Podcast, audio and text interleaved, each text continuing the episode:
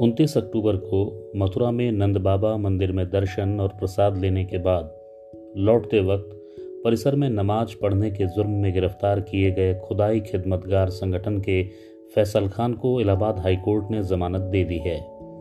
फैजल खान के जमानत के आदेश में कोर्ट ने क्या कोई टिप्पणी की है या कि नहीं की है, इसकी जानकारी फ़िलहाल नहीं है। फैसल खान पर धार्मिक भावनाओं को आहत करने का आरोप है।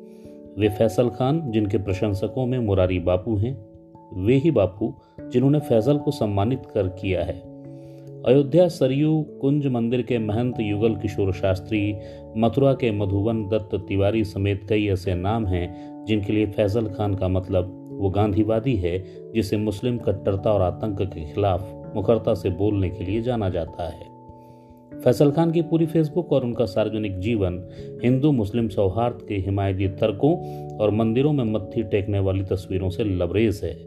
श्री राधे उत्तरीय धारण करने वाले और मथुरा में यात्रा कर रहे फैजल ने खुद नमाज़ की तस्वीरें फेसबुक पर पोस्ट की थी और लिखा था, हम नंद बाबा के मंदिर में ही थे। तभी जुहर की नमाज़ का वक्त हो गया।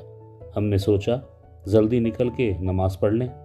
तभी मुख्य पुजारी ने कहा भाई, ये जगह भजन के लिए ही है। उनकी अनुमति के बाद हमने वहीं जुहार की नमाज़ अदा की।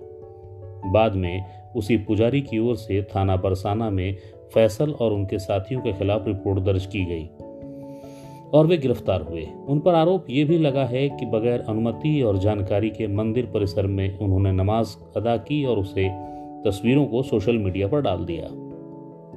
फैजल खान कल जेल से बाहर आ जाएँगे, जिस समरसता में उनकी अगाध श्रद्धा और विश्वास रहा है।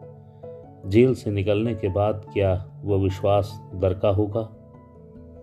क्या आस्था हिल गई होगी? दिल कहता है, ऐसा ना हो, कतई ना हो।